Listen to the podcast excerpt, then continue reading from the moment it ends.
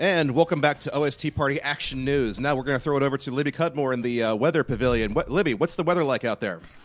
It has been raining nonstop for four days. We're concerned that this will uh, put a damper on the Devil's Night festivities, but uh, looking ahead, it still looks like uh, still looks like rain. So wear a wear a jacket, wear a hood, make sure that you are protected as you go out on Devil's Night, Joe. Uh, okay, well, uh, Libby, you know it, it can't rain all the time, so hopefully, hopefully, Devil's Night will go off without a hitch this year. Um, was that a good joke? I don't know. We're gonna go with it. So Let's do it. Yeah, sure. Why not? Uh, hi, everybody. Uh, welcome to the OST Party, a podcast where music fans and movie fans come together and have a rockin' good time talking about movie soundtracks and all things related. Uh, my name is Joseph Wade. I am your co-host. Here with me tonight, as always, is my lovely co-host Libby Cudmore. hello, everyone. This movie broke me. It only took six episodes. It I'm took me six now. episodes, and Libby is finally broken. I got through Cool World, and here we are. I've been broken from the beginning, so join me in my shattered palace of horrifying nightmares. Oh, so yeah, we're talking about uh, the 1994 gothic comic book murder fantasy, The, the Crow, based on a comic book uh, series by James O'Barr, uh, which there this there's really no fun way to talk about this because it's just it's just drenched in death and sadness and gothic uh, overtones. Yes, it has probably one of the most gothic backstories in the the entire canon of goth film. Uh, let's yeah, uh, Libby, uh, tell us a little bit about that.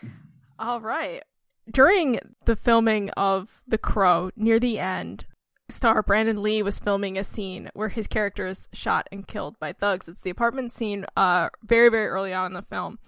And during that, uh actor Michael Massee fired a Smith and Wesson uh 44 Magnum revolver at Lee. Unfortunately, there was a bullet in the chamber and Lee was struck he died in the hospital later that night, one week before uh, his uh, his wedding.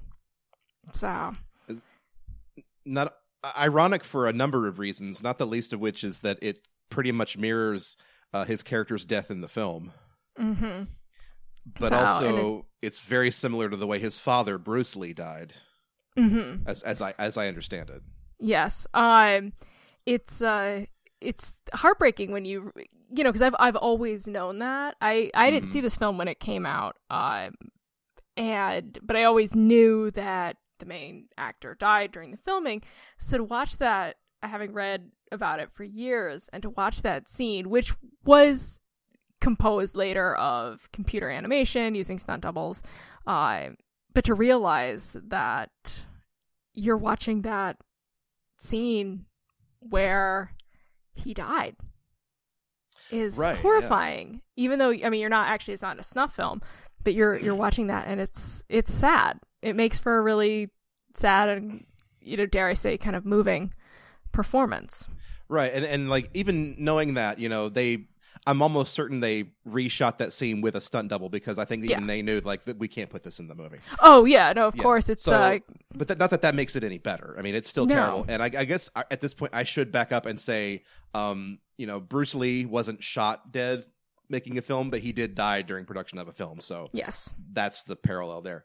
But Mhm. uh, yeah, like, and then going a step even further, you know, the the right the creation of the original comic book came about because uh, the writer's girlfriend was killed by a drunk driver, and he poured all of his his you know sadness and pain about that incident into making this book. So it's this weird feedback loop where just it's just death all around in this film, and so that kind of makes for if you like going into that knowing all of that, it's a really kind of depressing and dour experience. But then we're here to talk about the movie itself and the soundtrack that accompanies it, which is, um, I, having said all that, I don't want to sound flip about it, but kind of goofy.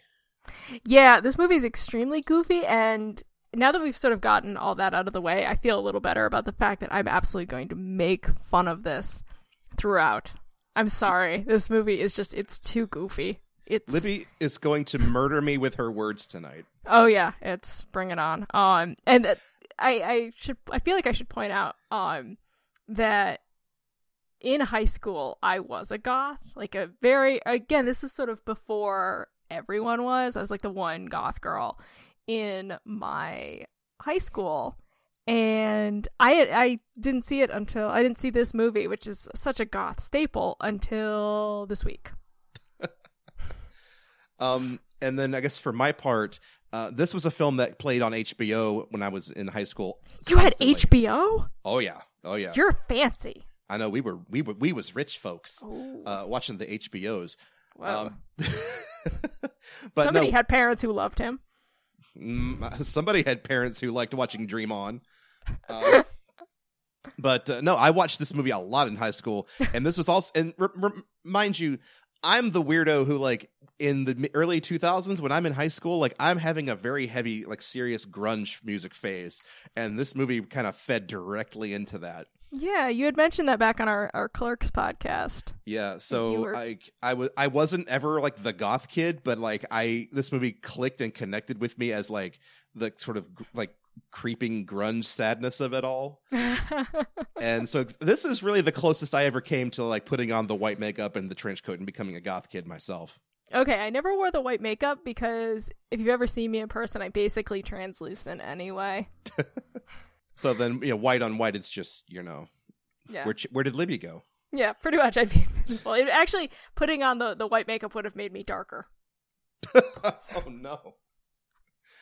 Um but yeah, so I feel like I really messed up tonight because I'm the one who suggested the film. Partly because I remember loving it as a high schooler, but also because I honestly thought that like Libby would really dig the soundtrack, and I don't know if I was right or not. There were pieces that I liked, Okay, but I, I had fun with it, I think. And that's really why we're here, isn't it? yeah to to discover new old music and find things that we enjoy about crap from 1994. And make fun of Joe. Yeah, So. I'm I am here I am the punching bag of this entire show.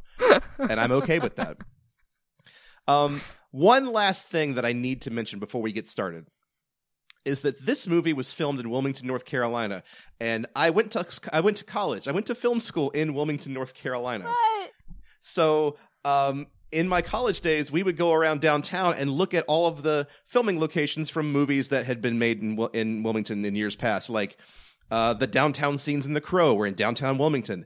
The um, April O'Neil's TV station is in downtown Wilmington. What? Uh, the sidewalk from the Hudsucker Proxy, where the kid discovers the hula hoop for the first time, that's in downtown Wilmington. Wilmington is like the Hollywood of the East Coast, basically.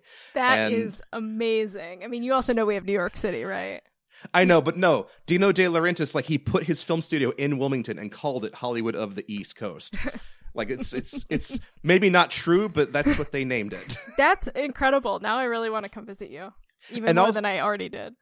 As I was watching the film again this week, like I'm watching the credits, and then all of a sudden, like, oh hey, I know that name. He was one. He was a professor of mine. Oh, I know that name too. oh my god.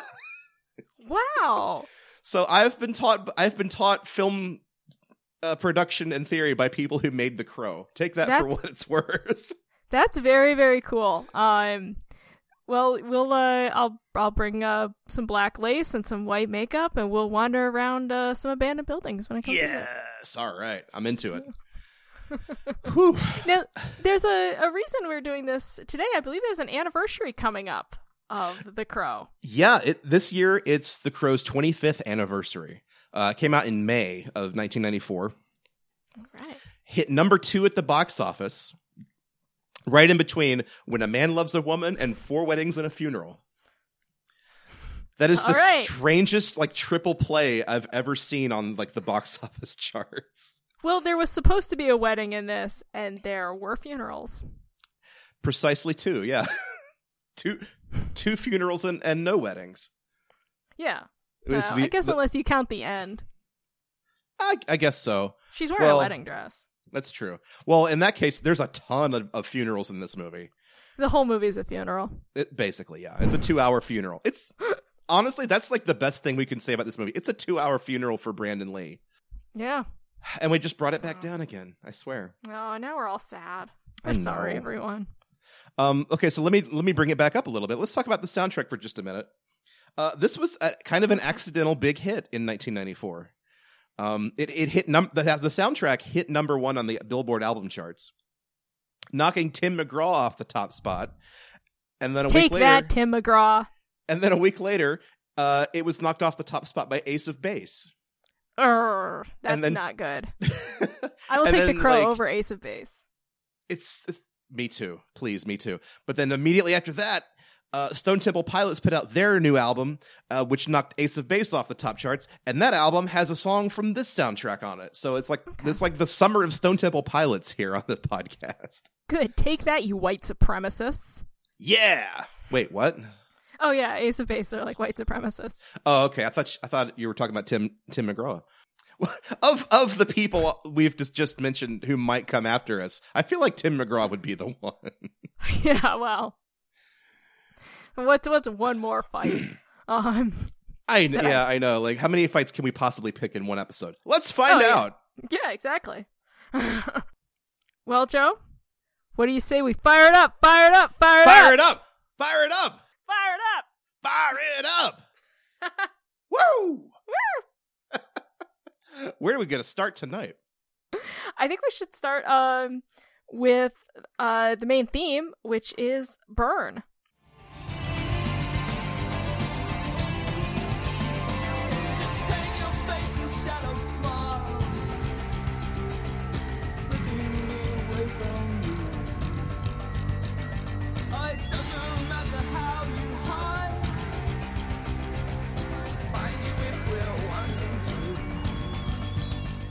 This is where I'm gonna wield my goth girl credit. Uh, I love The Cure because you are required by law to love The Cure.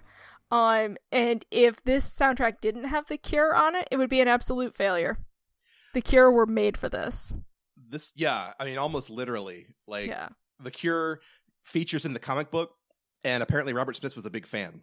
Yes. So- um, in the the comic book, they uh, there's a page uh that is just the lyrics to uh the Hanging Garden. Right. So, And- and, he definitely and, has a Robert Smith look to him, the scraggly hair. Mm-hmm. Yeah. Um, even in, in the film, even like the, the, his he's very he's got that real like I don't know what you call what you call that kind of hairstyle. I guess it's the Robert Smith hairstyle basically yeah. in the film, but it's like wet and kind of matted and blech. Because it, it rains all the time in that It city. Like, despite his, it can't rain all the time. It does. I, I mean, it's I- I Detroit. I, mean, it rains yeah. all the time in Detroit, right?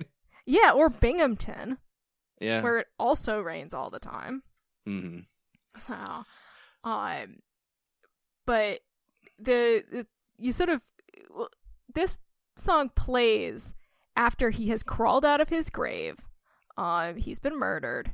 Ernie Hudson has stood looking very sour over his dead body, and he it's a year later after uh the murder of Eric Draven and uh Shelley, his fiance.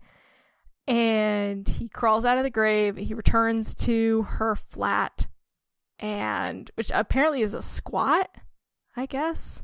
Um, because I don't know the distinction. I don't get it. I don't know if I feel like uh because uh the the villain Tam Tam he says something about like he's trying to evict everyone out of the building and I get the sense that she wasn't paying rent there.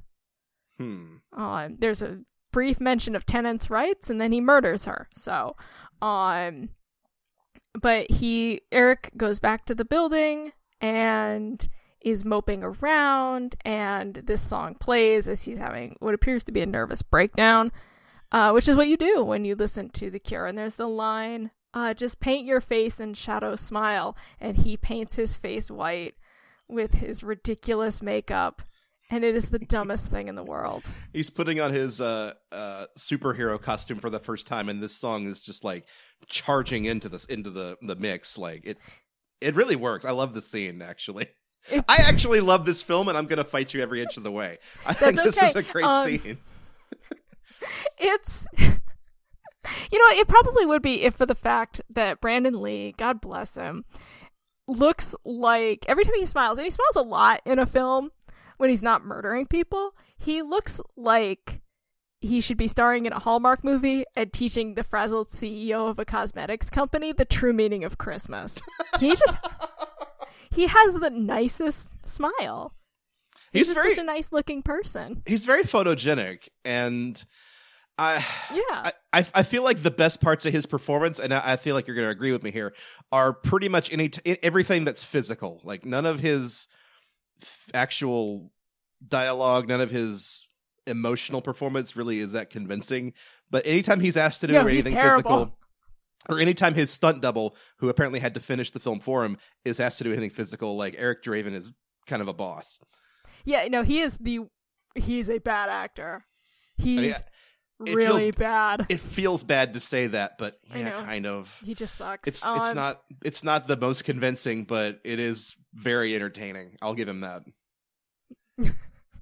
but um but you kind of can't expect subtlety from this movie and so getting the cure uh who wrote a song called boys don't cry and another called killing an arab uh they're Oh, not God. exactly subtle Right, they like you you leave subtlety to either Morrissey uh with the Smiths much more poetic or Siouxsie and the Banshees who are just so abstract that you Mm. you don't know what's going on but um I'm really surprised the song wasn't called I'm in the crow and I'm very sad and now I'm going to punch a drug dealer and just Robert Smith wailing that for 5 minutes I'm I'm sure I he love was Robert Smith. I'm glad they're in the Rock and Roll Hall of Fame. I'm very proud of them. Welcome to the Mm. Rock and Roll Hall of Fame. The Smiths should have gotten in first, motherfuckers. I can't argue with that. Um I can, but I'm not going to Good plan. because I'm going to lose that fight. Yes, you will. All right, all right, jeez. So, but Calm down. I, I'm sorry. look, look, look. I'm sure Robert Smith really wished he could have named this song "It Can't Rain All the Time," but somebody beat him to it.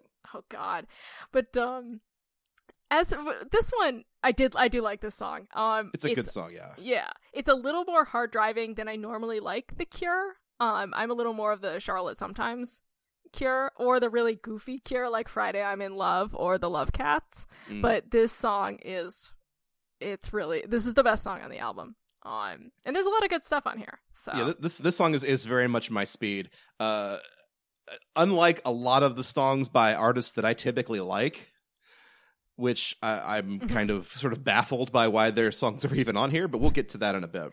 Yes, and um, one of the things I will say about this soundtrack is it is remarkably consistent for the film.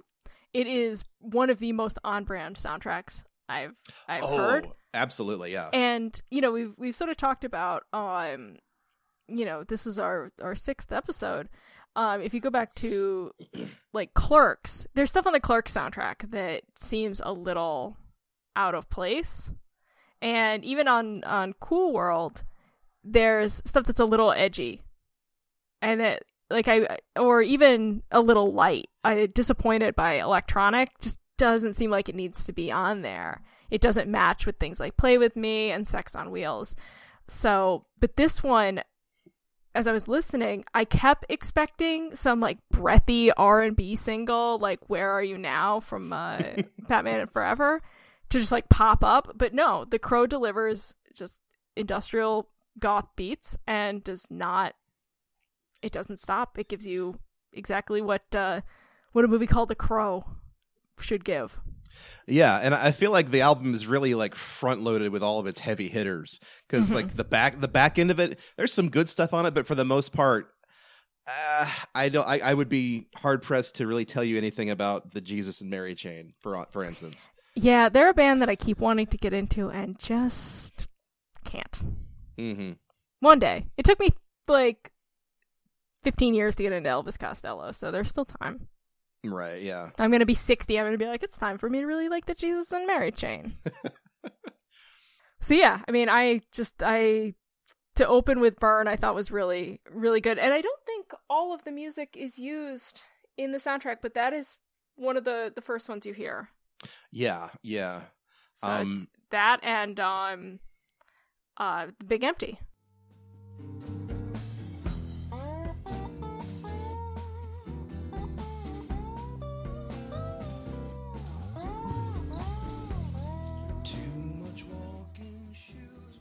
Big Empty, I feel like is one we almost have to talk about just oh, because oh, yeah. it was like the big hit from the album. Yeah. But also just the fact that like when, when we talk about soundtracks, we talk we we have to talk about sort of the way they're constructed. And like with like with Batman Forever, you know, they they sort of sold that album on U2 and Seal. And mm-hmm. I feel like this was definitely sold on on Stone Temple Pilots. which surprises me. Yeah, it, I mean it's it's an odd choice for this kind of movie. Well, only because the, it, that was the only single from Yeah. The Crow, and that you have The Cure, who are well established by this point. You've got Nine Inch Nails, who are, you know, not up and coming, but certainly haven't been around as long as The Cure. Um, you know, you have some real names on here Rage Against the Machine, you've got uh, Henry Rollins Band, The Violent Femmes, My Life at the Thrill Kill Kult. We see them again. Yeah, they're back. Um, Welcome back. Pantera, and so that there was only one single, and especially considering that this soundtrack sold a bajillion copies. Um, this and Batman Forever are probably the two most successful soundtracks we've talked about so far. I think so. Yeah, Oh. this was not a hard one for me to find. By the way, like I keep talking about my my used record store that has like a, a bajillion uh, uh, soundtracks just kind of lining the hallways as you go in, which is a lie. But this was very Mm-hmm. easy to find. I paid I, I paid a dollar fifty for it, so it's Wow. definitely out there. Well, and this one is on uh, Spotify Okay, in yeah. full, which was a nice find. On Finally, yeah, I know that's been kind of an issue. I'm I'm I'm Wow. more. I don't know. I'm kind of a stickler for physical media, so I was Mhm. very pleased to find an actual disc. Yeah, this. I I normally am, but uh, all my CDs are still packed up. So Yeah, and I, I understand. Like, like space is definitely a a, a luxury nowadays. So, or it's at a premium, more or less. So you you have to have to pick and choose what you keep nowadays. yeah, But I like having the disc, the physical disc around, because some days I just want to drive around in my car. Um, which, hey, guess what? That's uh, what Big Empty is all about. yeah. So why don't you talk about that? All right. So yeah, Big Empty is a, a song that's kind of about I guess the the end of relationships where uh, two people ha- are struggling to communicate with each other, and you know Scott Weiland constantly hits that refrain. You know, conversations kill. This is how conversations kill, and it's a very I don't I don't want to say downbeat because the whole album is downbeat, but it's it's Mhm. very much about you know just being frustrated and exhausted and like what else are we going or what else are we supposed to do here and it's about this just that that feeling of like there's nothing else left the big empty more or less but um yeah this song there's a couple of conflicting stories regarding this song um i couldn't figure out which one was correct like either if the band originally was going to write this song for the movie or if they were they were going to write a song for the movie it was going to be called only dying but given the circumstances of Brandon Lee's death, they decided to course correct. And I can't figure out if this song was originally called Only Dying or if this is a completely different song. It's one of the two. If you know the answer, write into us at ostpartypod at gmail.com or find us on Twitter. Yes, please, and thank you. Yes. Um, I liked this one because um, I love the the bluesy opening, and this plays, uh, uh, if I'm not mistaken, when they're uh, the gang members are driving around doing crimes in the arcade. yeah, like T Bird and his buddies are driving around in driving around around the streets. It's like before Devil's Night. Devil's Night is the night before Halloween, where uh, all of the criminals of Detroit basically go out and just burn shit down. So And- it's weird they- they never actually mention Halloween. There's only Devil's Night. Right, yeah, and um oh, what's in tip top at at the end near the end of the movie he he complains that there are Devil's Night greeting cards. Uh, so like I've his never gotten one. his his nightmarish hell holiday has become commercialized. Like whose fucking fault was that, idiot? Well, I really feel like, um, and this is a this is a controversial opinion, um, but I'm not afraid to say we need to put the devil back in Devil's Night. Absolutely we do. You know, Yeah. Halloween Halloween is for kids. They're allowed to have it, but Devil's Night that's for us. That's for us to go apparently burn entire cities down, Mhm.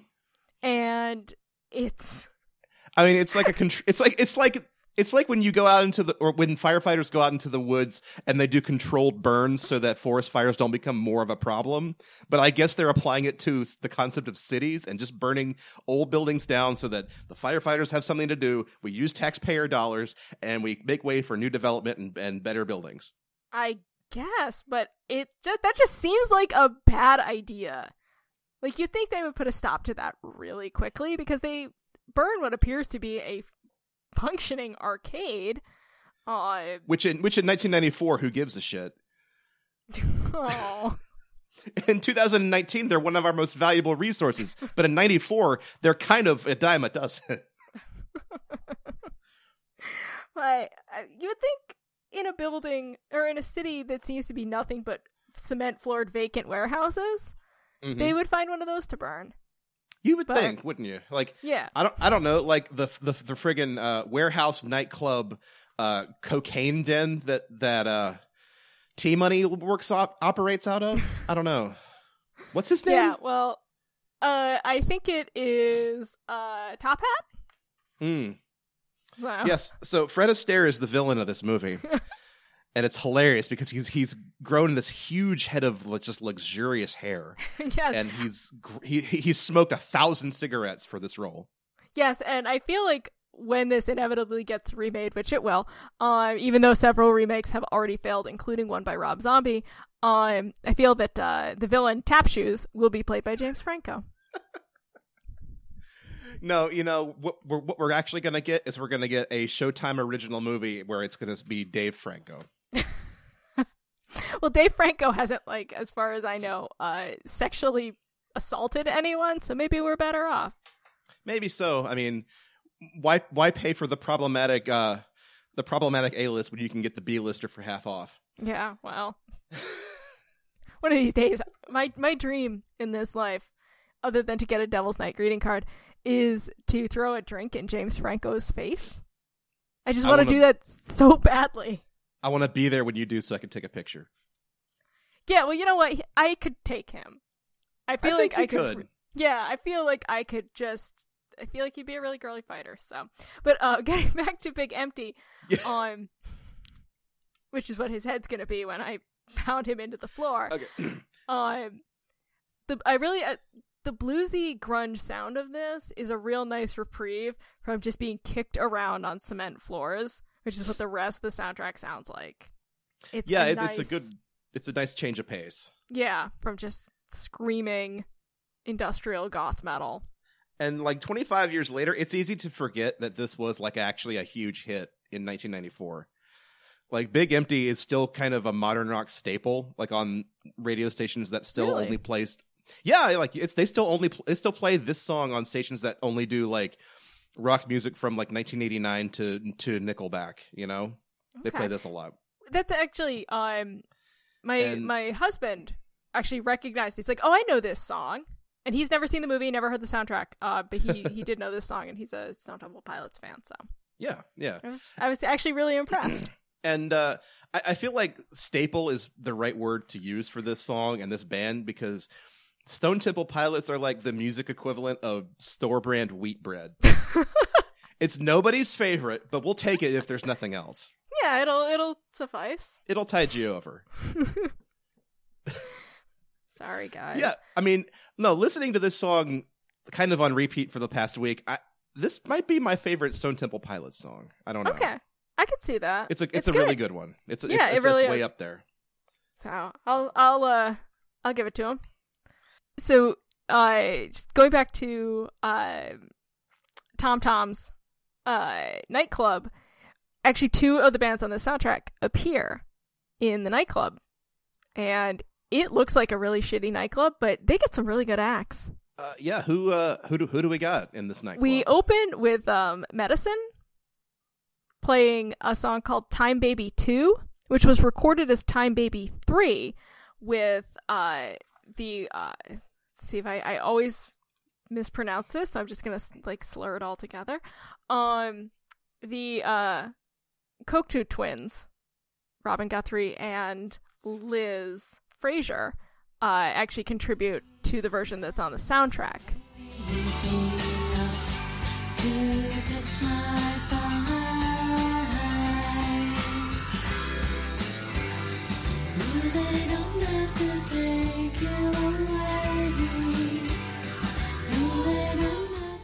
The version that's actually played in the nightclub is a little heavier. And the version on the soundtrack, uh, I don't know if you're familiar with Liz Fraser's vocals. Have you ever heard Heaven in Las Vegas?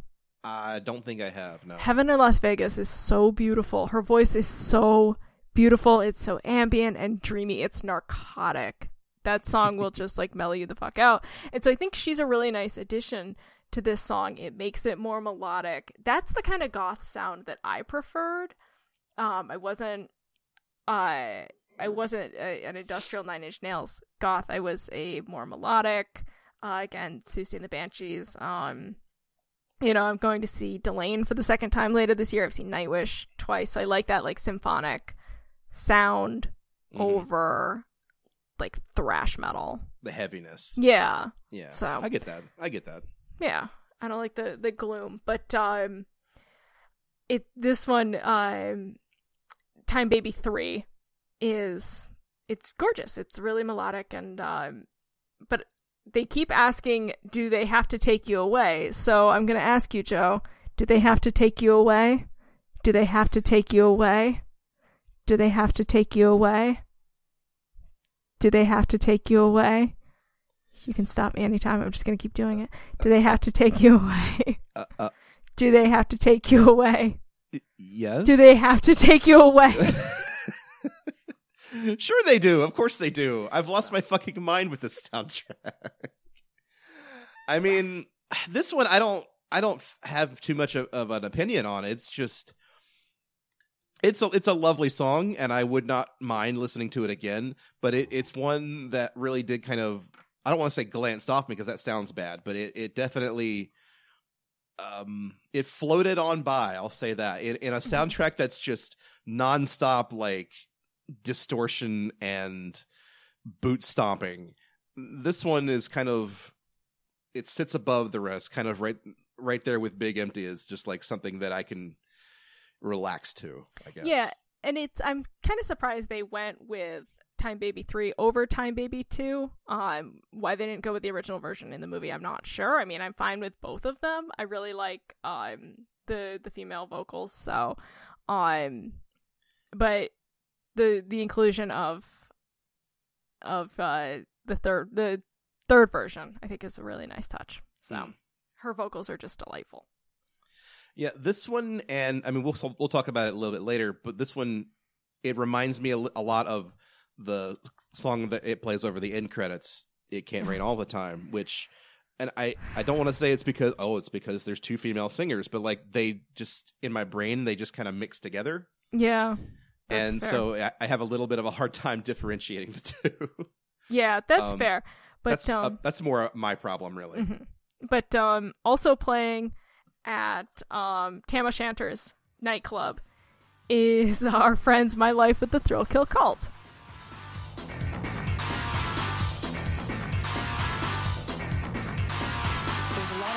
Innocent people being crucified.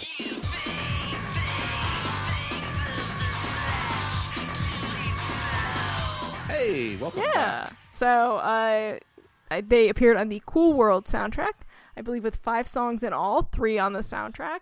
Um here they come in with After the Flesh. Do you want to talk about this one? Uh, yeah, sure. So this one plays as um, Longhair McGinty has got his his troops ready to fight the Crow. Like this is late, much later in the film, where the Crow has become an actual problem for him because he's killing all of his um, henchmen, the ones who specifically murdered him and his fiance a year ago, and so now. Uh, I see. I need to think of. I need to have a whole on my own list of names for this guy. How about Shit. TikTok? That's one I just found. Okay, so Alien Resurrection is he's gathered all of his guys together to like fight the crow, and the crow shows up, all hell breaks loose. They start this massive gunfight. It's kind of a great action sequence. And then a guy falls through the glass ceiling down onto the nightclub, interrupting the thrill kill kult, destroying the entire um uh, industrial metal ambiance that they have that they have established, and uh, the band kind of has to flee the scene in a hurry. Which I that's the part. Okay, I believe that a crow would bring Eric Draven back from the dead to avenge his fiance's death. I can get that. I can get that some long-haired samurai dude uh who just does mountains and mountains of blow uh can fight people and runs a drug empire and apparently has something to do with tenant evictions. But that a one falling body would ruin an entire My Life of the Thrill Kill Kult show. I just don't buy it. I feel like they would step over him and keep like thrashing. Like without even missing a beat, just like Yeah, they wouldn't even stop. Yeah. sure. I just I, get- don't, I don't get that. believe that. these people would be like my like clutch their pearls like Tipper Gore like my god there's a dead man in here we must stop moshing And you know, I feel like it might have been like the dead body might not have even phased them. It's the gunfire that makes people go, "Oh my god, we got to get out of here." How would you Sure. even know that's gunfire over those drums Oh, you know what? Good point. Okay, never mind. Mm, yeah I just I don't Um, buy it it's the most unbelievable scene in the film This is the part you've been hung up on. yeah uh, all week. what yes well I've been hung up on a lot I, I, obviously there's a lot here, a lot to unpack. But uh, uh so tell us about the song a little bit. Um, this one it's much more of a speed thrash track than we've heard uh previously with Mhm. things like her sassy kiss and uh uh the devil does drugs and um sex on wheels. It's laden with samples and it is exactly the kind of music that your mom would call the devil's music and like it's ugly and it's unpleasant just like everybody in that club scene. Now um when asked about this um they said that my life with the thrill kill kult was saying it was an immensely unpleasant experience. It was 20 below when they shot this and they're in a essentially a cement box having to play this song over and over and over and over and over. And so they would record uh, the extras would dance for a few minutes and then they'd go back to huddling under blankets trying to keep warm and you know repeat for two days all to get like 30 to 45 seconds of film basically. yeah It's So- cra- it's crazy how film productions work. Like you have to really commit yourself to getting that one shot of a band playing, you know? Yeah. so oh lord. Yeah, but it's um it's not it's not their best work. This one I was really I was excited um when I saw them on this and to see them in the movie. But this was just not I like my I like it a, a little more of that like sleazy disco that, You we like see. it, oh, you like it a little funkier than this? Yeah, it's more of the sort of sexplosion era. So, Right, right. Yeah, this is again kind of part and parcel with Nine Inch Nails and Ministry and that whole like the industrial kind of rock movement where I get it. I'm into it in bits and pieces, but for the most part it just it it's exhausting, I think. Yeah. It I Um, to listen to I can't imagine listening to this like just like listen I mean you want to like if you were in a club and they played it I would thrash around and everything but like the idea of just like going home and putting this on or driving around listening to this is it's a foreign concept to me. like like a full album of just this. Yeah, Yeah. but if it if it yeah if it was more you know a little bit a little bit of the funkier stuff a little bit uh, the EDM inspired a little bit of the industrial like all kind of together that's one thing but I don't yeah I, I don't think I can listen to this song for an hour and a half No, it- actually, listening to this uh, album to prep for this, listening to it in full, gave me such a splitting headache. well you know what they say Libby So- if it's too loud you're too old I am old. I'm a thousand years old. Joe, my favorite band is Steely Dan. Did you really think that this was going to be like my thing? I know I knew but I knew I couldn't let an opportunity to quote the movie Airhead slide so That's fair. Um, but yeah, this definitely was like the last nail in the coffin of like, you know what? I'm not goth. I'm just not. So, but apparently Like- you are. So, throw in the t- yeah I mean apparently I'm into this uh, un- until I'm not yeah. and there's a lot of it that I'm not into. So maybe I'm not goth either, but I can sure as hell try. we'll give it a, a whirl. But um, yeah, I mean, I just I want to sort of talk a little bit about this movie. Yeah, yeah. because I was trying to figure out, as far as I can tell, this movie is about a guy who goes around murdering people and telling them not to do drugs. He's like the dare officer of Sin City. That's that's He just- perfectly fair. Yeah.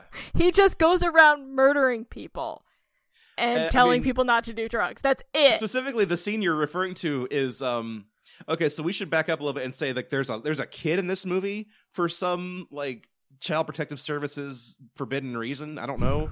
There's a kid in this movie who's like Eric and Shelly's best friend. Like they're they're like kid buddy, and her mother is a waitress slash uh Junkie. junkie.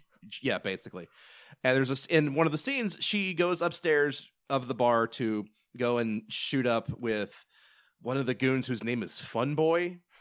Who was originally supposed to be Iggy Pop. Oh, really? I didn't know Yeah, fun fact. And what did Iggy Pop object to? Oh, he was um he actually he appears in the second one. He, he uh was touring and recording. Oh, okay, He just he okay. couldn't uh he couldn't get free. Okay, so instead He's too busy being like, in the Adventures of Pete and Pete. yeah, yeah, uh, Mr. Mr. Uh, what's her name? Mr. Mecklenberg, I think so. known as Um, Dad. Yeah, he's uh Iggy Pop is a national treasure and we should protect him at all absolutely. costs. So, but anyway, so instead they hired a guy who looks just like the lead singer of Soul Asylum, uh, who is he and this girl's mom are are shooting up morphine and they're getting ready to have sex, and the crow like just kind of slips into the into the window. And with a guitar, like he's he's running around the streets of Detroit, killing people while holding a guitar. It's the silliest thing. Well, there's a there's a dude. Um, oh my god, maybe the crow lives here. There's a dude that walks around the streets of uh my hometown carrying a guitar. that He doesn't play. He just like walks around carrying an electric guitar. maybe he's the crow. He might be. You never He know. probably is. Watch watch him long enough. But anyway, so once he kills Fun Boy, he then grabs this woman and like magics the morphine back out of her veins and tells her not to do drugs. Drugs are bad for you, he says. Yeah, those, that's the exact line. Like, yeah, it's it's not That's, it's it's um, nothing nothing more nuanced than drugs are bad for you. So yeah, morphine's bad for you. Your daughter Morphine's, is out morphine there. is bad for you. Yeah, yeah. That's it. It's not. There's nothing poetic. It's just literally. Mother is the name for God on the lips and hearts of all children. Do you understand? Morphine is bad for you. There's a lot of like pseudo biblical nonsense in this.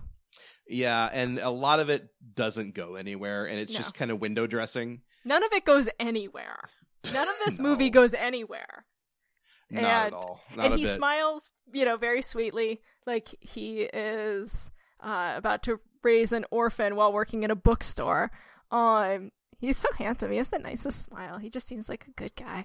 But um, and then it's she too goes bad he's home. a it's too bad he's a poor rock musician who gets murdered. Yeah, well, um, he, but it's it's not just the morphine because he's constantly telling the Black Ghostbuster not to smoke. Right, yeah. He's just like really, and like I respect that. Like I'm, you know, as a, a I was very straight edge in high school and college, and to uh, in a lot of ways still am. But um, But then he offers him a beer like in the same scene. yeah, but Or no, yeah. You Yeah. know, al- Coors Light is is hardly alcohol, so Yeah, it's just exactly. not yeah. but, But, uh, um, no, we should talk about Ernie Hudson for a minute because I, Let's I, talk I about Ernie feel Hudson forever. Absolutely. The next half hour is just Ernie Hudson chat. um, Ernie Hudson plays the cop who was stayed with Eric's fiance as after her the, the after the ordeal until she died, Mhm. and he's the one who he comes across the Eric resurrected, blowing things up, killing people like crazy, and sort of is won over onto his side because he realizes, oh, this is that guy that got killed. But he plays it like completely straight faced. He has a sense of humor about it, and I kind of wish that his character had been the main character of the movie. Yeah, I wish we'd uh, like followed him a lot closer because he was less likely to play really shitty guitar from the rooftops. Yeah, like we could we could Which hear I- it. I, I I'm fine with us like hearing it from a, a distance, but we don't have to like follow Eric up to the rooftop to watch him play nothing. You know? Honestly, that makes him the villain. As far It as I'm does. concerned, a guy standing on his rooftop playing really shitty guitar is a villain. He's a villain when he's in the quad playing Dave Matthews Band. He is a villain and should be stopped. That's a public service announcement from OST Party. You know what? On Purge night, I'm d I'm positive Eric Draven just goes up to the roof and just plays guitar because who's going to tell him not to? Oh God. But anyway, yeah, like I wish that we had had kind of followed Ernie Hudson through the movie, like as he discovers this thing about the crow, and we see the whole thing happening through his eyes and through his perspective. Yeah, and because he is pretty cool with this guy murdering people seven style. Um, because um, you know, with uh Tintin, he kills him with his knives. Fun fact about Tintin: he's played by Laurence Mason, who played Halpern White on The Shield in season four, and then once in season five. It's a little shout out to my buddy Dashing Ah. Drew Rude over at the Shattered Shield podcast. um, and I. They, yeah, yeah, they they said somebody stuck his blades in all his major organs in alphabetical order, and I'm Yeah, like, which- how could it, how could anyone conceivably know that? I know, but that's a hysterical line, so I'm I'm gonna let it pass. Like, were you there? How did were you watching? Well, that's the Did, thing he, is like did the crow say, "Okay, now I'm going to stab it in his aorta. Now I'm going to stab it in his bladder. Now I'm going to stab it in his colon, and now let's stab it in his liver." There are no organs that start with D or E or F. femoral artery. That's not, That's an, not an organ, organ. but it's not an organ, but you'd think he would at least get it. Look, But, we're not uh, doctors. Okay. Not doctors, we're just podcasters. No, but the um you know, he kills uh Fun Boy by sticking him full of needles. It's very he kills T-Bird by driving his car into the uh into the river. He this is these are very seven style killings and Ernie Hudson knows that he's doing it and he's just like whatever. Yeah, So- yeah. It's It hey, it's it's it's less work for him to do, really. Yeah, and it's it, that's one of the things that one of my issues with this film, other than the fact that it's fucking goofy as shit, uh, is you never have this sense. Like if you if you look at uh the the Hard Goodbye, the the Sin City film, you watch Marv go through the process of searching for who killed Goldie, asking, killing, asking, killing, asking, killing. hmm Eric Draven just it's like he automatically knows so he just he goes and he kills um Tintin he goes and he kills Fun Boy he goes and he kills T-Bird. Like there's there's not this sense of of searching which I, I think if you had Ernie Hudson showing up at these crime scenes and sort of discovering black feathers discovering where um you know he's uh sketching the crow in uh in blood and in oil. In, On. in in lighter fluid, which is like of all the things for the Daredevil movie to steal from anything, why did it have to steal that from the crow? yeah why couldn't it have stolen his ridiculously goofy makeup that doesn't Wait. wash off in the rain you know what it did steal? Its ridiculously goofy soundtrack. it did it did it really did and also having a really bad actor That too. So, um, it's actually as I said as I was watching this, um, it was I could pick out different uh cop show characters. I love cop shows. um, uh, Gideon was played by Jon Polito, who played Yes. Detective Steve Crosetti on Homicide: Life on the Streets. He died in 2016, and there's another character, Michael Massee, who played Fun Boy, who fired the fatal shot Oh, also died okay. in 2016. Oh, that's a, that's a shame. Yeah.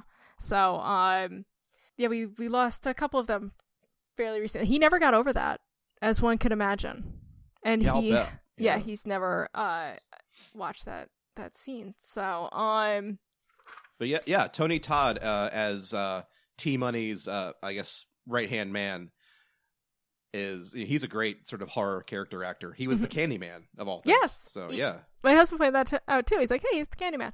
Um, I have to ask you since since we're talking about uh TikTok, was he, Mhm. is that his sister? Like, what is that deal?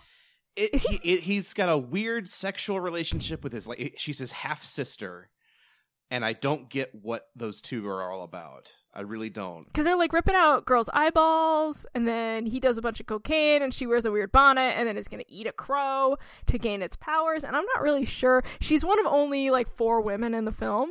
right, and they kind of establish and one of them is she- already she, dead. She may or may not be a witch. Because like her, she figures out that if you capture or kill the crow, they can find they can then kill this guy, Eric Draven. Yeah, So her whole thing is like, well, we need to set a trap, and so that we so that so that Candyman can shoot the crow, so that we can shoot the crow as Eric Dra See, the crow is a bird, but the crow is also a man.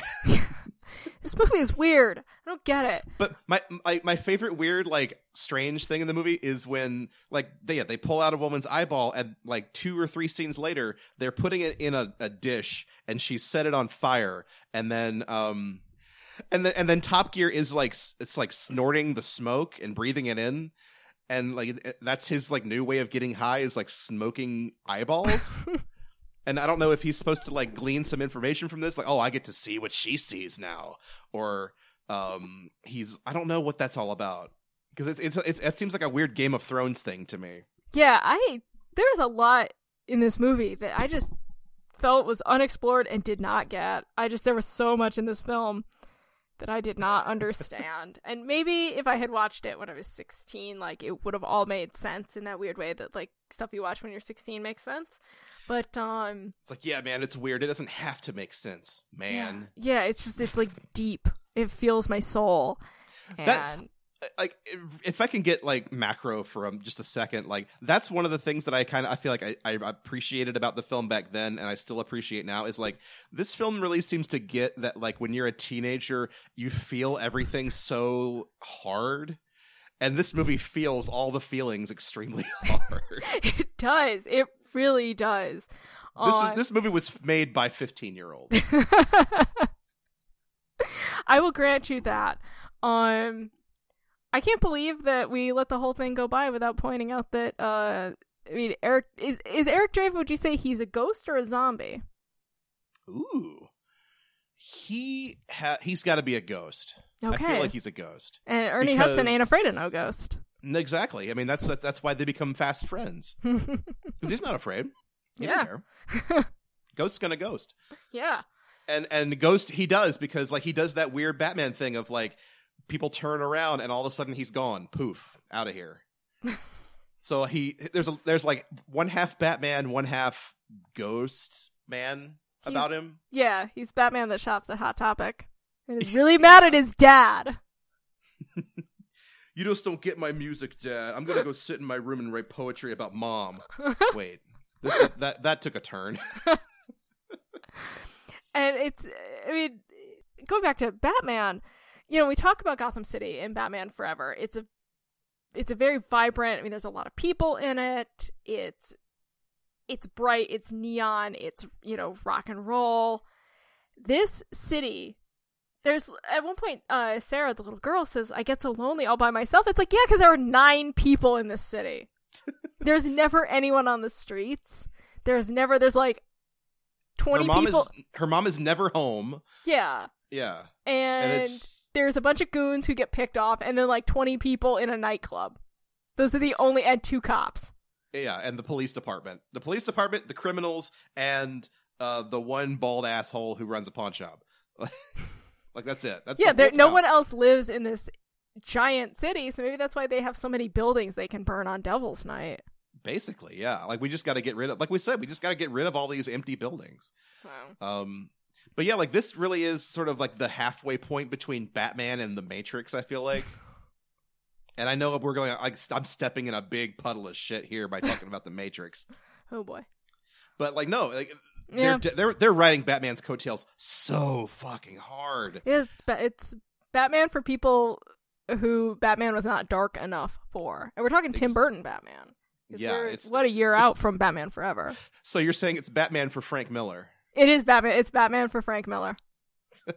So, and but- then and then like uh this film and then uh the director's next film dark city like these two put together you basically have the matrix. So like God, the I forgot about Dark City.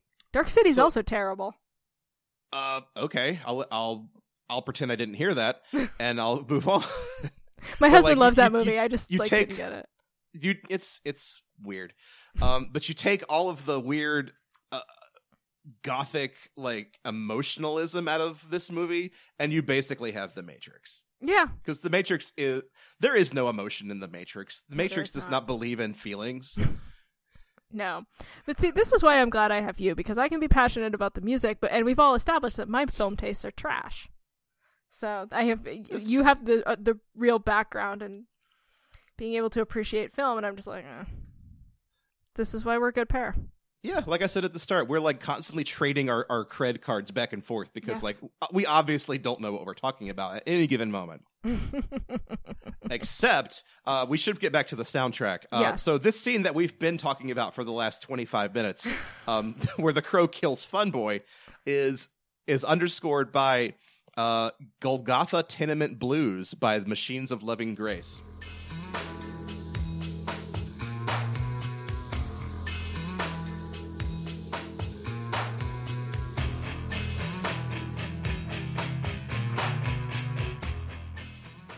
Which I wanted to talk about only briefly, partly because uh, I am completely and utterly impressed that they actually worked the phrase Golgotha tenement into the lyrics of a song. really? Yes, like it's in it's in the lyrics of the song. And this was like one of I think two or three songs that were actually written specifically for the movie. Mm-hmm. It was this, it was Burn, and It Can't Rain All the Time. But this one, I feel like they really were just in it for the mu- the mood music kind of vibe. Yeah. Um, we talk about what a terrible goth I am. Um, I do have a real soft spot for industrial and metal drumming. I just think Mhm. that it's just like it gets me every time. The I beat love it. is And- really good. Yeah. Yeah, and I, this one uh, I think is probably the best uh, on the soundtrack.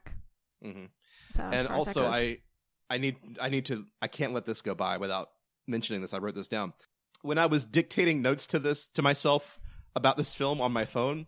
Uh, my autocorrect autocorrected Golgotha tenement to Gold Golf attend a man. Which has right. like I'm I'm I'm saving that and putting it in my my next book of poetry. That's beautiful. Poetry written by autocorrect. I'm really surprised that hasn't become a thing. It's Wow. it has to have. Mine always corrects love to live. My phone does not is not romantic. Hmm. So it's That's- that's definitely shame. learned not to correct fuck though. That's the first thing I fucking taught it. As a, as any good uh, owner of a uh, computer should. Owner of a lonely phone. My phone, on the other hand, uh, auto. I, I taught it to put the word "fucking" in all caps somehow. I don't know how that happened, but I'm I'm proud of it. You should be. Um, So yeah, so let's uh let's keep this train a rolling here. What's uh, what, where are we gonna where are we gonna go next, Libby? well, What's next, the next stop? Oh, it's uh, I think it's time for under the covers. Ooh. which is uh, we talk about uh, the cover song on any given soundtrack. And today it is Nine Inch Nails covering Joy Division's Dead Souls.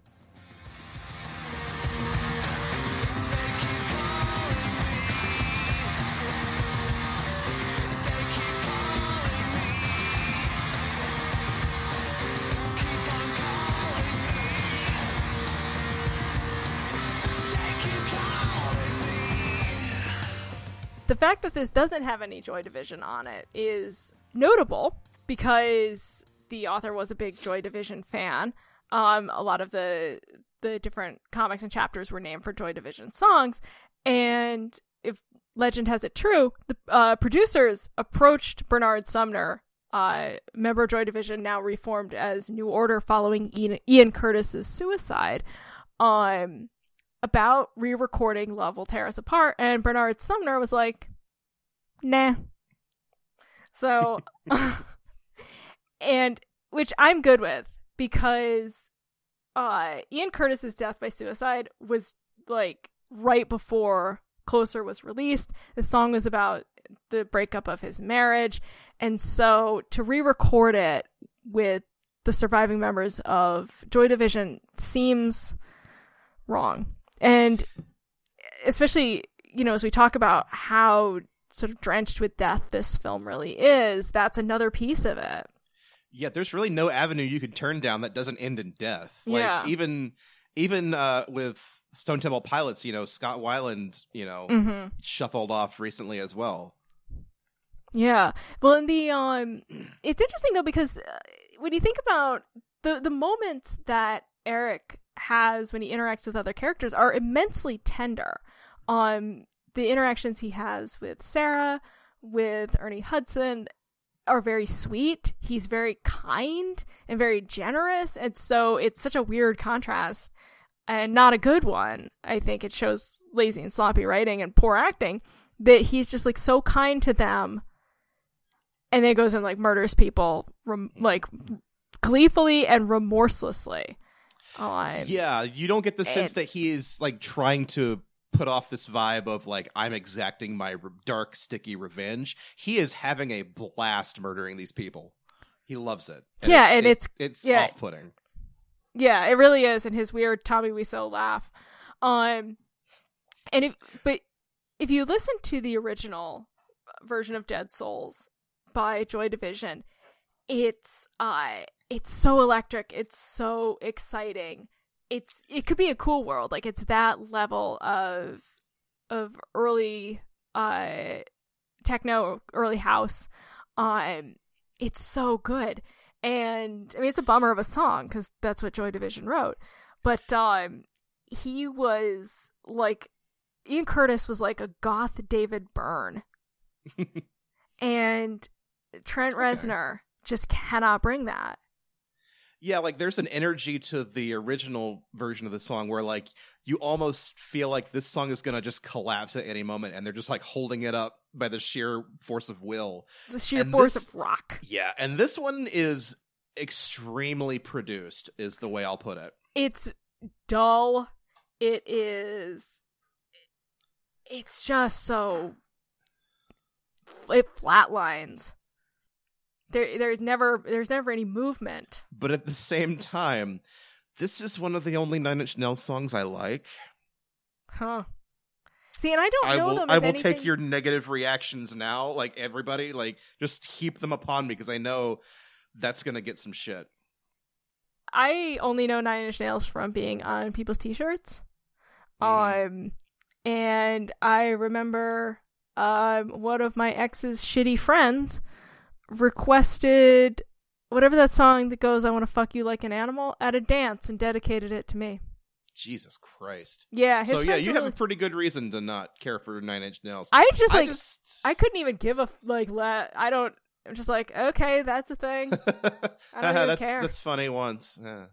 so I was just like meh nine inch nails don't I- uh, hate them don't love them don't care I en- I enjoy Nine Inch Nails when they remember that they're supposed to be a rock band, and this is one of those songs. No, just this one did not, and and maybe if it hadn't been, because I do I do love Joy Division, I love Love Will Tear Us Apart. That song will wreck you, but um, Well, this is what kind of where I'll, I'll have to t- turn in my my my cred card because like I really don't. I'm not familiar with uh Joy Division or New Order kind of at all. Like I wouldn't look. This okay, well this has been OST party. Uh, quit. my my my swan song. Like Libby's gonna have a new co-host next episode. Oops, I done did it. I did a bad one. No, I'm not as familiar with Joy Division as I as I should be. So maybe that'll be one of my uh my music goals this year. Like last Mhm. year was to just get really super into Elvis Costello. Uh, this year I've decided I'm gonna get really into Burt Bacharach and maybe Joy Division as well.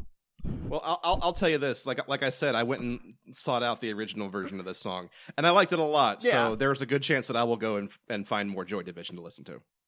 Love Will Tear Us Apart was used really, really strongly in the film Series 7, The Contenders. Which, oh, okay. uh, have you I've heard that? of that. No, I haven't seen it, but I've heard of it. It's really, I'm really, familiar. really good. The music was composed by uh, our friends from Clerks, Girls Against Boys. Oh, okay. So Cool. That's that's been, I think, one of the most fun things about this podcast um, as we've gone on this journey together, um, is starting to make those connections.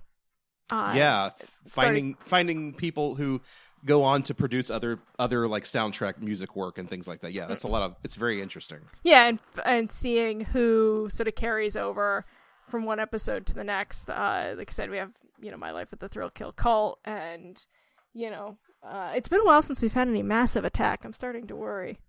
I know we, we kind of played that joke early, and then all of a sudden, whoops, where's Massive Attack? We'll get back to it. Yeah, we'll get back there someday.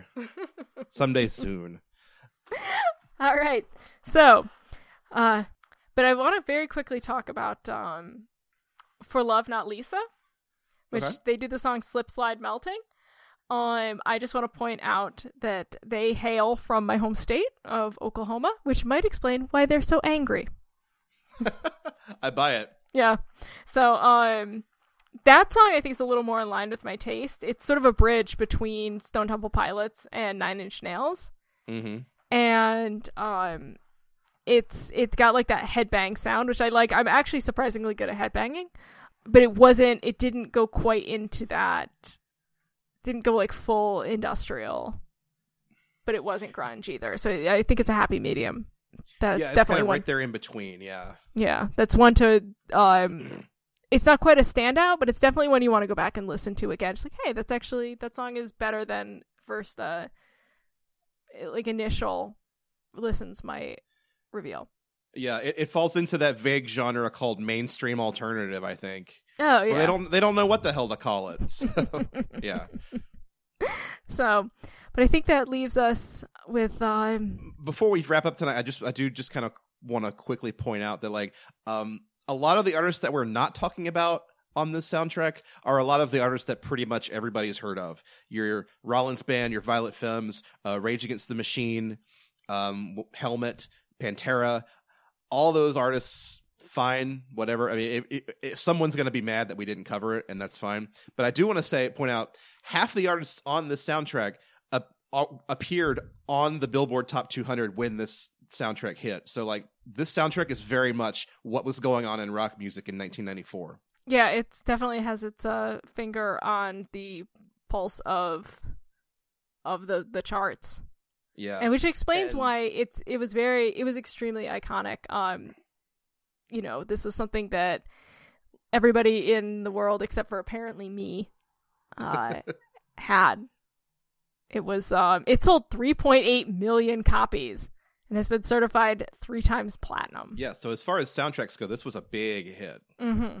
I, And- also, I just I just want to point out, like, this is a soundtrack where Henry Rollins screams a song about Ghost Rider, and I'm glad you didn't pick this for Under the Covers because it's a really stupid song. it is it's stupid and i don't even want to talk about it But he, and I don't even think that Henry Rollins cares that much about Ghost Rider because he's singing it in a way that that sounds very sarcastic. Yeah, and I'm not really sure why it's on Here? Because it's a it's a ni- '90s so edgy uh, superhero in a '90s so edgy superhero movie. That's the I only guess. reason I can think of. Yeah, and um, you know, while we're It- on the subject of uh of covers, Pantera covers uh Poison Idea's the Badge. And that one's an all right song. Eh. Like uh, if if you care about Pantera, it's fine. I don't. You know, I'm not white trash, so I don't. I I am, and it's okay. I know. I, just as I like a minute after I say the phrase from my home state of Oklahoma, I'm like, I'm not white trash. Wow. Yeah, we're we're wrapping up the show here. So there's, there's Are one we? last. There's, we're trying so hard. There's one last track we really need to address, and that's um. Do we have to? I mean, I'm gonna. Do they have to take you away? They do. I'm sorry. I'm sorry, Libby. I hate I hate to ruin the fun, but they do. Um, it. You know, we've been talking a lot about you know these songs have been just like falling on our heads the entire all, the entire time. This whole hour has been littered with grunge tracks and industrial tracks just pelting us in the face. But you know what? Just it can't kicking rain us with all steel toed Doc Martens. Right, that's exactly right. Doc Martens are raining from the sky upon us, uh, like like Frank Costanza hurling blows upon us. This so- this soundtrack has, has to end at some point, and it cannot rain all the time. Oh, So let's talk about "It Can't Rain All the Time" by uh, Jane Siberry.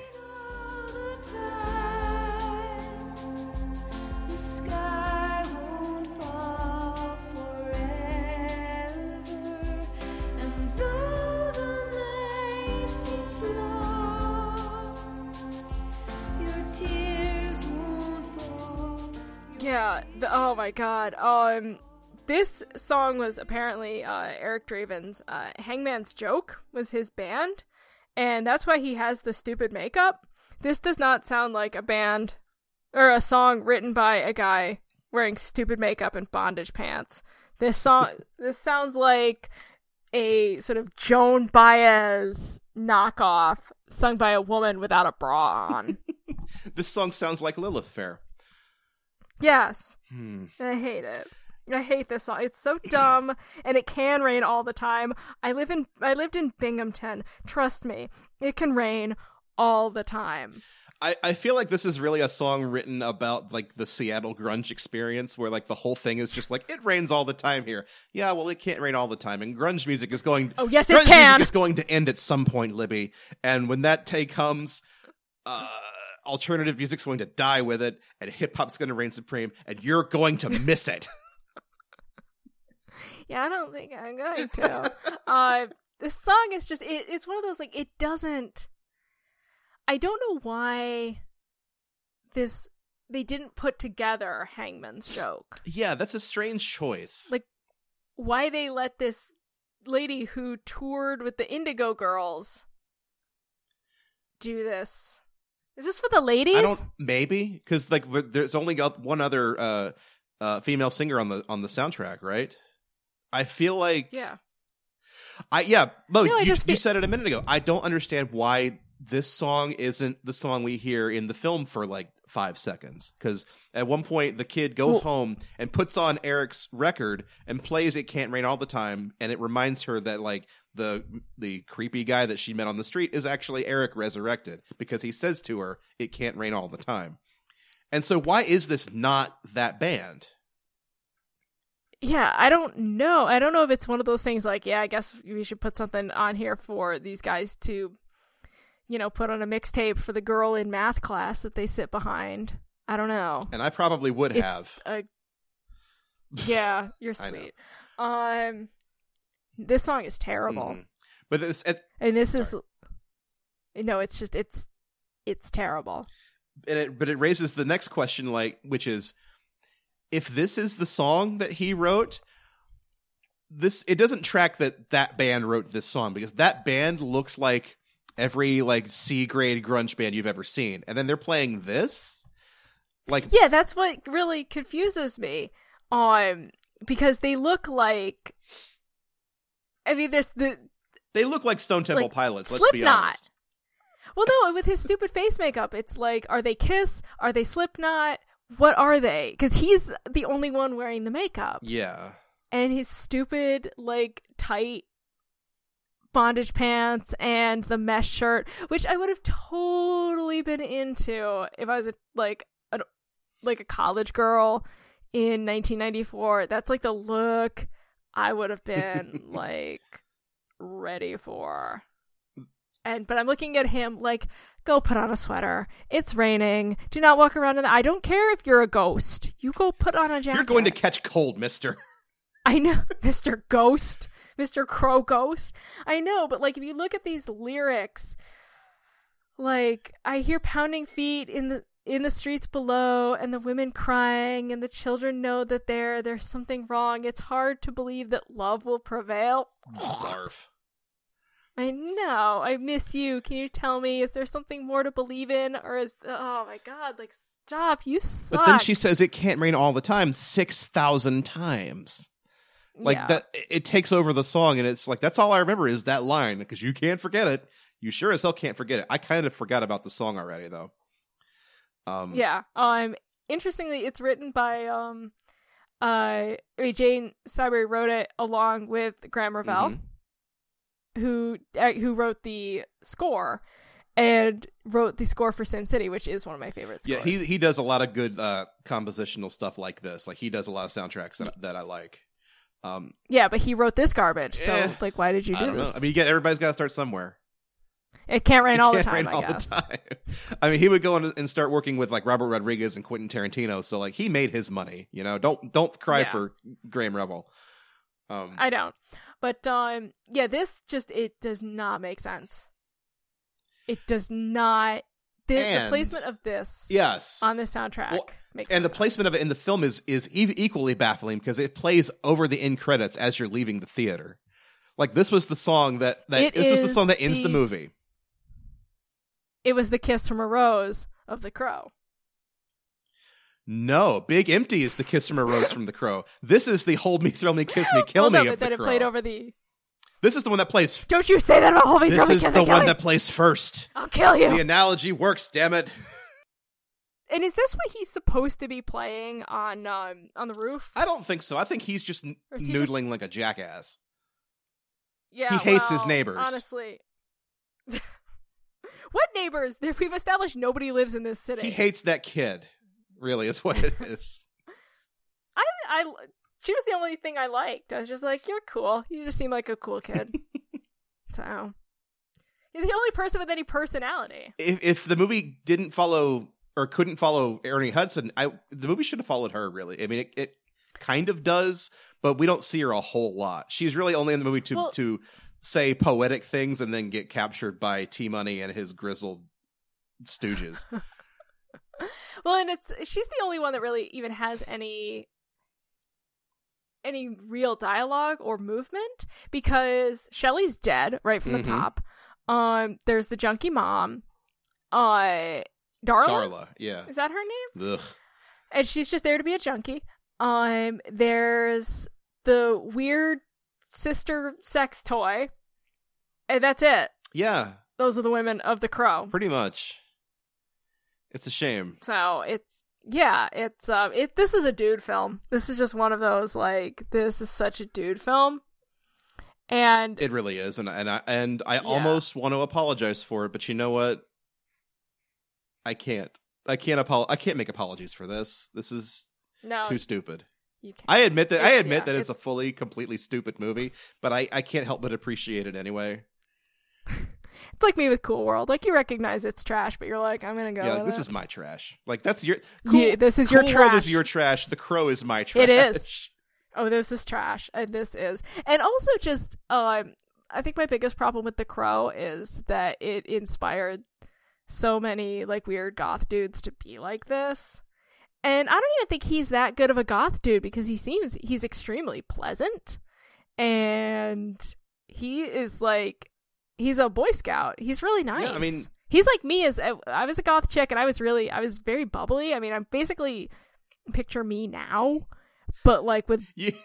you know black lace dress instead of a uh, cowboy bebop t-shirt and pajama pants. So you were Um, Goth Spice, right? I was goth spice, yeah, Mm. yeah. That's actually a really good way to put it. I do miss platform boots though.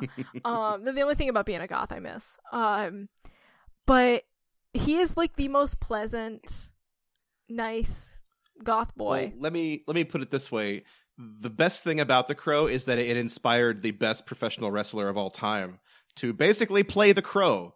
Um, Yeah, I wasn't going to say that because that's not the best thing about the crow. That's the worst. And that is but terrible. Sting is amazing. What what's what's wrong with Sting? no, wrestling is dumb. Wrestling is dumb, but Sting is amazing. no, but it's funny because that was actually because I, I did know that and it, um she Sarah it's the stu- it, it is by far the stupidest thing that Sting decided to like model himself after a movie from 1994. yeah, but I thought it was funny because uh, when she's talking when Sarah's talking to Darla, she's like somebody bought me dinner, the police, and I thought oh Sting because of course that's where my music mind Right. goes, and then of course the wrestler Sting. Of course. That's just kind of a Swiss Army joke, but um, you know, that's that's how my brain if works. we can work Lord of the Rings into this, we'll have the hat trick. but um, yeah, no. This here's my final thoughts on this Okay. film. This is an utterly joyless exercise in bleakness, and yes, I understand the film was surrounded by actual literal death, but even without that, if Brandon Lee was still alive and making Hallmark movies the way God intended, this film would still be joyless. Oh. It is just it's it's just bleak and heavy and empty and lacking all human emotions other than like you said this sort of oppressive like I am really sad. Yeah, yeah. Bad things are bad. I mean, you're not wrong. I will say you are absolutely not wrong. However, I can't help but appreciate it for what it is anyway, because like knowing what goes on behind the scenes of a movie is is that's like this the hallmark of a bad movie. But the f like you can tell that this movie is like held together with duct tape and rubber bands, and they're trying so hard to just make the thing, despite what all, all everything that happened. And the fact that they did, Yeah. and that it still kind of works, if not for a story perspective or uh, you know anything else, like the design is looks great. The the fact that it even works as a movie is kind of remarkable. The performances, no, hell no, absolutely not. But I enjoy it in spite of a lot of things. So See, I don't think the design choice. I think the lighting is really bad. You never can tell what's going on. I think the settings are immensely unpleasant, and I don't think it holds together because there's no story. It's just like a guy goes around murdering people with a and a bird follows him, and then Ernie Hudson wants to smoke, but then quits at the end, and everybody laughs. Um, it's I don't know. It just, but the fact that it was somehow so monumentally successful, and I was talking with a friend earlier when I mentioned we were recording this tonight, and he called it a landmark soundtrack, and that it's still. I mean, even uh, we saw um on the OST Party Twitter at OST Party, um, people got excited about this. People really Oh, do yeah. hold this movie in a lot of esteem, which baffles me, but I'm gonna I'm gonna go with it. I'm gonna be okay with it. I hold plenty of really stupid movies in esteem too. We're all in this stupid movie shit together, Mhm. people. Let's just be real. I, I guess my final thought on this is I appreciate the 1994ness of it all. oh, the extreme 94ness. And if I've, if I've impressed anything upon you, it's that my taste in everything is stuck in the mid 90s and it will not move. That's cool. and so That's fine. I'm glad that I still have this and I can pull it out on a rainy day when I'm just feeling like, you know what, fuck everybody. I just want to see a, a, a crow man murder some dudes. Joe, it can't rain all the time. But when it does, I have this. but it's funny. Um, yeah, this one just didn't didn't land for me, and I think I wanted it to, but it it was such a slog to try to. I, I wanted it to for you because I really, I maybe this just proves that I really don't know people as much as well as I thought I did. That's fine. Um, but I guess that the you know the big question is, uh, how does the soundtrack hold up? Does this hold together as a soundtrack? I'm gonna say it does. I mean, it paints a pretty solid picture of what the movie is, and Mm-hmm. it really is kind of a time capsule of what was going on in 1994. So I, I'm gonna say I'm- it does. It holds together. I'm absolutely. I'm gonna say that this is probably the tightest soundtrack we've had. Yeah, as Yeah. far as matching the mood, the time period, and the film itself. This is definitely there's there's nothing on here with the exception of it can't rain all the time that doesn't fit the film exactly. right. And That's the misstep. It, it it is, and I almost And- I almost wish this had it had been left off the soundtrack as like the that lost track that people wish was on the soundtrack twenty years later. You know, Mhm. um, like a rec- like make it a record store day uh, exclusive, like twenty years after the fact. I'm really surprised that this hasn't been released on, you know, like black, uh, like cool, like clear black vinyl, like cloudy with a crow on it, Mm. like etched. I'm really surprised. This would be a prime candidate because again, everybody loves this soundtrack. See, I'm picturing I'm picturing like white vinyl with like the clown makeup on it on the face of it. Yeah, and don't you don't you just want to see that spinning around on your record, your turntable? kind of, Oh boy, kind of.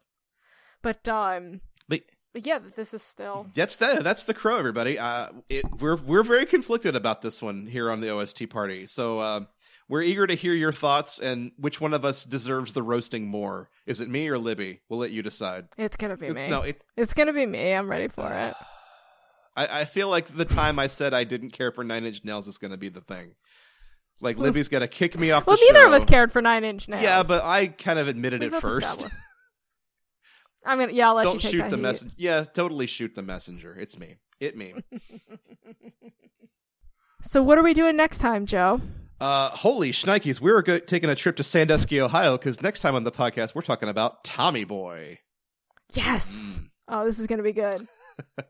It's uh, I don't think it's a cult classic, but because no, everybody loves Tommy Boy. Some people, Yeah, literally no one.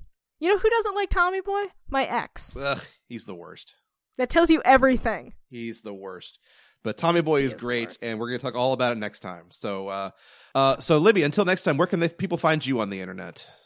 You can find me at Libby Cudmore on Twitter. You can find me on Instagram at record underscore Saturday. Where can they find you, Joe? Uh, you can find me on Twitter at Cordial Wombat, and the same on uh, Instagram. And if you like, I, I think we Plug this earlier, but if you have any questions or comments or recommendations uh, for future episodes, you can send those to us on Twitter or you can send those to ostpartypod at gmail.com. Uh, so for OST Party, I have been Joseph Wade. And I'm Libby Cudmore. Buy the ticket. Take the ride.